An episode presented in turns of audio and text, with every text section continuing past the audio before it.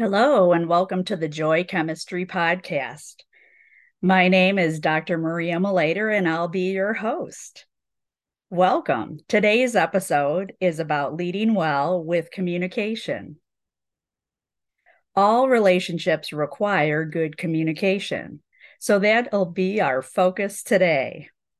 So, when I first started teaching college, the first classes I taught were communication classes and speech classes. And on the very first day of class, I always walked through the communication process with the students. We really needed to get on the foundational level about what is the communication process. But of course, I wanted to make it fun and interesting and really break it out a little bit and break it out through uh, in a tactile way. So I always brought a bunch of uh, items with me so we could build physically build the communication process. So that included paper plates, tin foil, pipe cleaners, toothpicks, uh, glue, tape, all types of different things. So we could actually build a communication model. So it was always very interesting because, of course, you had to have a way to demonstrate when interference would come into the communication process. So this is, you know, a time when you think about interference, uh, when communication can get curious, because this is when misunderstandings can occur. So a lot of times people say, I'm a really good communicator, but that definitely takes practice. So let's take a step back and think about how to be good communicators through thinking about the simple communication process. So, backing it up, when you think about the communication process, we first have a sender, a message, and then a receiver, and then there's feedback. So, pretty simple there. But then let's add the other layers to this. So, some of the finer details that come into communication are some of the other aspects where there could be miscommunication. So the sender is thinking, I have this idea and I want to send this message. They're thinking of it this one way. And then the receiver may receive it differently. So let's think about the filters the sender and the receiver may have. First, there's semantics, it's the meaning of the message. So this could be I have one meaning as the sender, and the receiver receives a different meaning. Then there are the emotions that come into play to the communication process. There is a language and culture perspective that comes into the communication process.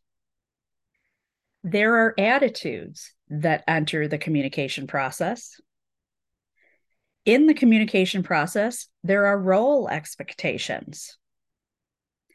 There also are gender specific elements that come into the communication process. Then, as most people know, there are nonverbal messages. And there are so many different layers of nonverbal messages that we could go on and on and on, uh, from just vocal intonation to gesturing to even saying nothing, because nothing is also a nonverbal message. So there are so many layers in the communication process to think and consider about how to be a good communicator or how to communicate well as a leader. So it's not just the sender, the message, and the receiver and the feedback. There are so many other filters to consider. So, this is really important for leadership and leaders because it's much more beyond just the intended message and the vocal message.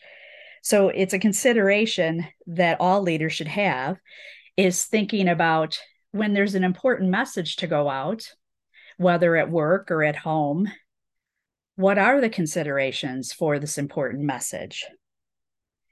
The key thing to think about, though, is that good communication takes practice and practice and practice. And it's a daily thing. So, what prompted this episode for me today was actually one of the leadership affirmations that I received in email today. And it happened to be about listening. Now, that's important too, because it's one thing to consider as a leader being the sender. but it's also important to think about being the receiver. So, my affirmation today was about listening. So, let's take a listen to this affirmation. Listen. I listen with my open mind and heart. It may be easy to hear what someone is saying, but it can be more of a challenge to listen deeply to the meaning behind the words. Today, I practice deep listening. I open my mind and listen without thinking about what to say in response. I do not judge the words of another. I wait patiently for someone to finish, letting them express themselves to me for as long as they want to. I open my heart as well. Even if I don't agree with what is being said, I create a space for respectful expression. Careful not to subject myself to opinions I find disrespectful or disturbing. Empathy and understanding are at the heart of my listening practice. I listen as I wish to be listened to and keep my mind and heart open. So, listening is so important in the communication process. There are so many times when people are listening to respond.